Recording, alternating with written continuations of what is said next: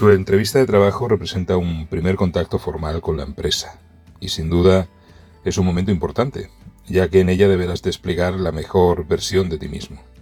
Así que tienes que prepararte para hacer un buen papel. Y lo primero que debes tener presente es que esto no va a ir únicamente de hacer una exposición detallada de tu formación y experiencia, sino de explicar con claridad quién eres y qué es lo que te hace a ti el mejor para ese puesto Puede parecer lo mismo, pero te aseguro que no lo es. No se te va a elegir únicamente por lo que diga tu currículum, sino que van a haber otros aspectos que se tomarán muy en consideración y que debes saber. En este podcast voy a hablarte sobre lo que se debe hacer y también sobre lo que no se debe hacer en una entrevista laboral. Mirad, por motivos diversos a nivel personal, yo he pasado por muchas entrevistas, unas veces con éxito y otras veces no. También he hecho de entrevistador en algunas ocasiones en procesos de selección de personal, así que espero que lo que te pueda decir aquí te sirva de ayuda. Lo que sí te puedo asegurar es que si sigues estas pautas sencillas y te preparas bien, tendrás muchas más posibilidades de éxito. Sobre el enfoque de tu presentación.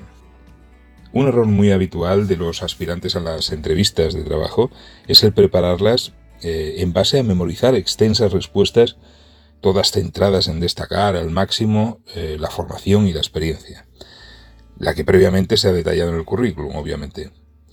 Eh, el hablar de tu experiencia y formación es muy importante, eso no hay nadie que lo discuta. De hecho, hay que preparar un guion de posibles preguntas y sus correspondientes respuestas, memorizarlas y ensayarlas, oye, mil veces, delante del espejo si es necesario. Pero llegado el momento de expresar todo esto eh, ante quien selecciona o quien contrata, eh, hay que hacerlo con, con mucha sinceridad, con naturalidad y sobre todo siendo muy concisos. Hay que evitar desperdiciar tiempo en detalles poco relevantes para la valoración final que hará de ti el entrevistador. Recuerda que las entrevistas tienen una duración limitada. No hay tiempo para recrearse en rellenos ni florituras.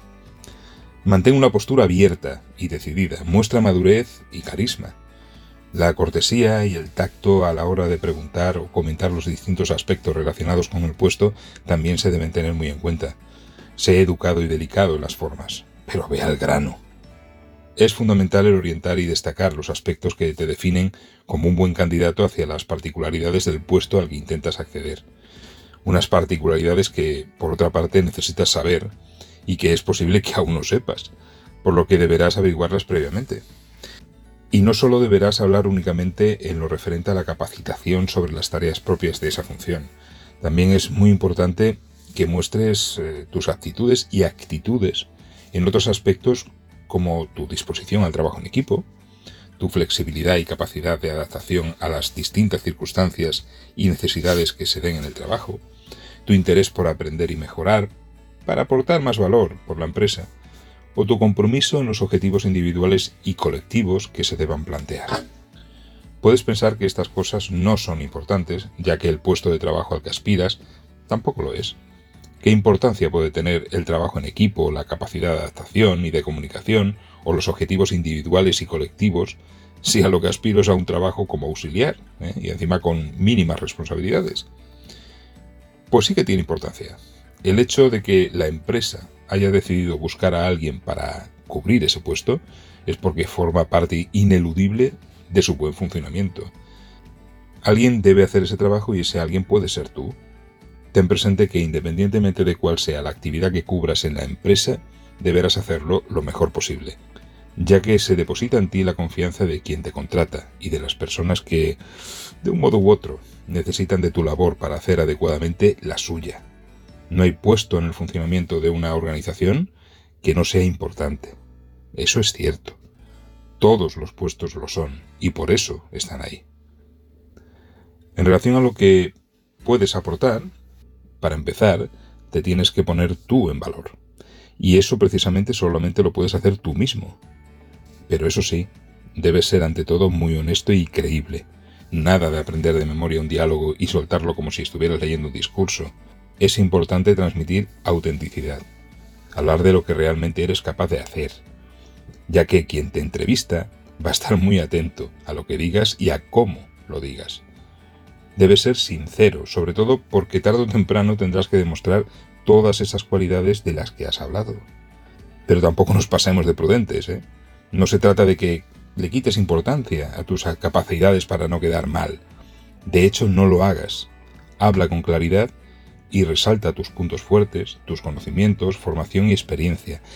Pero sobre todo enfócalo desde el punto de vista de la aportación de valor que con todo ello puedes ofrecer a la empresa, ya que es justo esto lo que les interesa. Un consejo importante.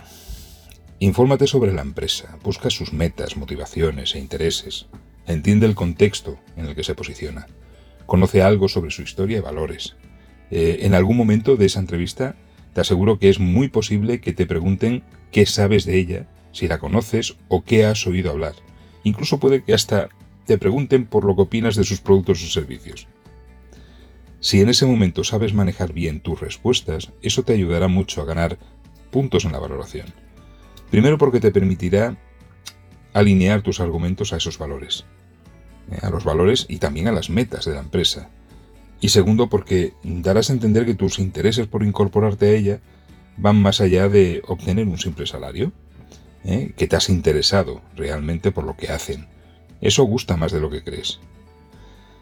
Pero cuidado con todo esto, ¿eh? porque sin duda aparecerán ciertas preguntas en algún momento, ya sea de forma directa o no, que tratarán de buscar incoherencias entre lo que dices ser y lo que en realidad transmites. Ten en cuenta que el análisis que se haga de esas incoherencias se tendrán muy en cuenta en la valoración de tu candidatura. En cuanto a tu actitud y personalidad, eh, hombre, a veces es difícil evitar dar una cierta imagen de, digamos, escepticismo o de pesimismo durante una entrevista de trabajo, sobre todo cuando llevas ya demasiadas de ellas tachadas en la agenda eh, por haberlas fracasado y de las que además saliste mm, bastante frustrado. Eso lo digo por experiencia. Pero es muy importante no dar esa impresión. El entusiasmo y una visión positiva del futuro, las ganas de aprender y de aportar, la perseverancia, estos son enfoques mucho más atractivos. Así que intenta prepararte en ese sentido. Jamás hables de malas experiencias en trabajos anteriores o negativamente de las empresas en las que trabajaste. Debes dar a entender que de todas ellas conseguiste experiencia profesional y solo puedes mostrar agradecimiento por haber tenido esa oportunidad. Mi consejo en este sentido, para este y para cualquier otro trabajo en el futuro, es que de las empresas siempre te tienes que marchar de forma correcta y profesional, independientemente de las razones de tu salida. Nunca se sabe qué puede pasarte el día de mañana y dónde puedes acabar.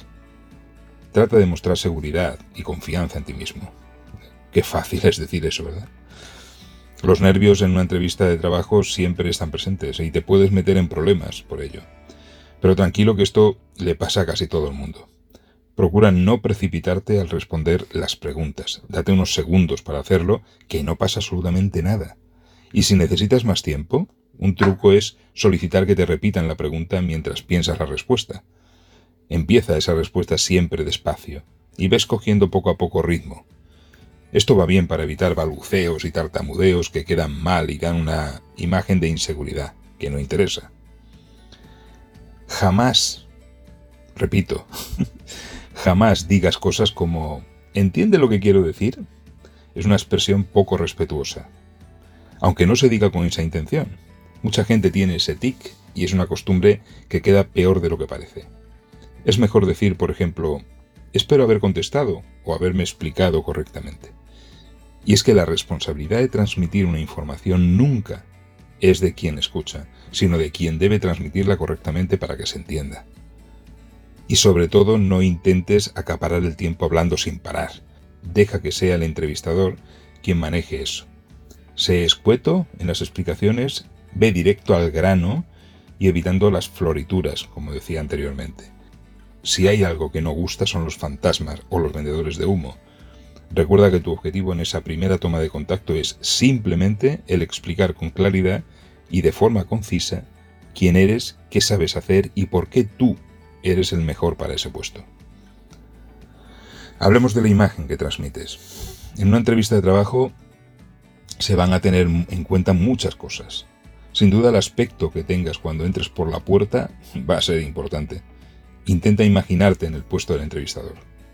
Él o ella son responsables de valorar todos tus detalles como candidato, incluido también tu aspecto, no lo dudes, el cual suele decir mucho de la persona que eres. La percepción que tenga de ti ese entrevistador la va a medir no en base a su criterio personal, sino del criterio que tiene quien te contrata. Es su tarea y no va a arriesgar.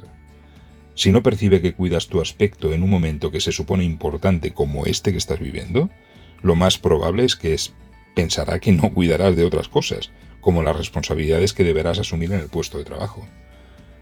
La vestimenta debe ser adecuada, nada de estridencias, ni excesivamente sobrios, ni excesivamente informales. Eh, no se trata de presentarse como si fueses a una boda o a una fiesta de fin de año, eh, y por descontado, siempre le va a causar mejor impresión un candidato con un cierto nivel de elegancia y sobre todo con un aspecto e higiene cuidados. Además del aspecto, hay otros factores que forman parte de la imagen que transmites. Hay un concepto que se llama comunicación o lenguaje no verbal que es también importante en ese sentido. Esto es un tema interesante para abordar en otro podcast más específico, pero bueno, ya llegará el momento. Podemos expresarnos con un lenguaje correcto, mostrarnos muy profesionales en los argumentos y vestir de punta en solfa, pero la manera que tengas después de expresarte va más allá de todo ello. Es decir, eh, a menudo no somos conscientes de cómo afecta lo subjetivo a nuestra imagen los gestos, la forma de sentarnos, hacia dónde dirigimos la mirada cuando hablamos o nos hablan, cómo movemos las manos mientras conversamos. Hay muchas cosas que transmitimos sin necesidad de abrir la boca. Por ejemplo, el mirar a los ojos cuando se dice algo transmite sinceridad. Pero si continuamente desvías la mirada hacia otro lado, lo que transmites es todo lo contrario. Pero cuidado, si te pasas con la fijación de la mirada puedes dar la sensación de agresividad. Fijaros hasta qué punto eh, este tema es, sensible. El apretón de manos firme, las expresiones faciales, los gestos. El lenguaje no verbal aporta mucha información sobre ti y los entrevistadores se han formado para captar esos detalles. Sobre tu marca personal. Y ya por ir acabando este capítulo. En esto de prepararte para competir en el mundo laboral, debes empezar por tener muy claro qué es lo que te diferencia de los demás. Dedica un tiempo para definirlo, ya que esa es la base de tu marca personal. Ten presente que la marca personal se resume en aspectos como la formación y la experiencia, pero incluso por encima de eso está el talento, la actitud, la pasión por lo que haces, tu capacidad de contribuir en mejorar tu entorno y también de influir a los demás con todo ello.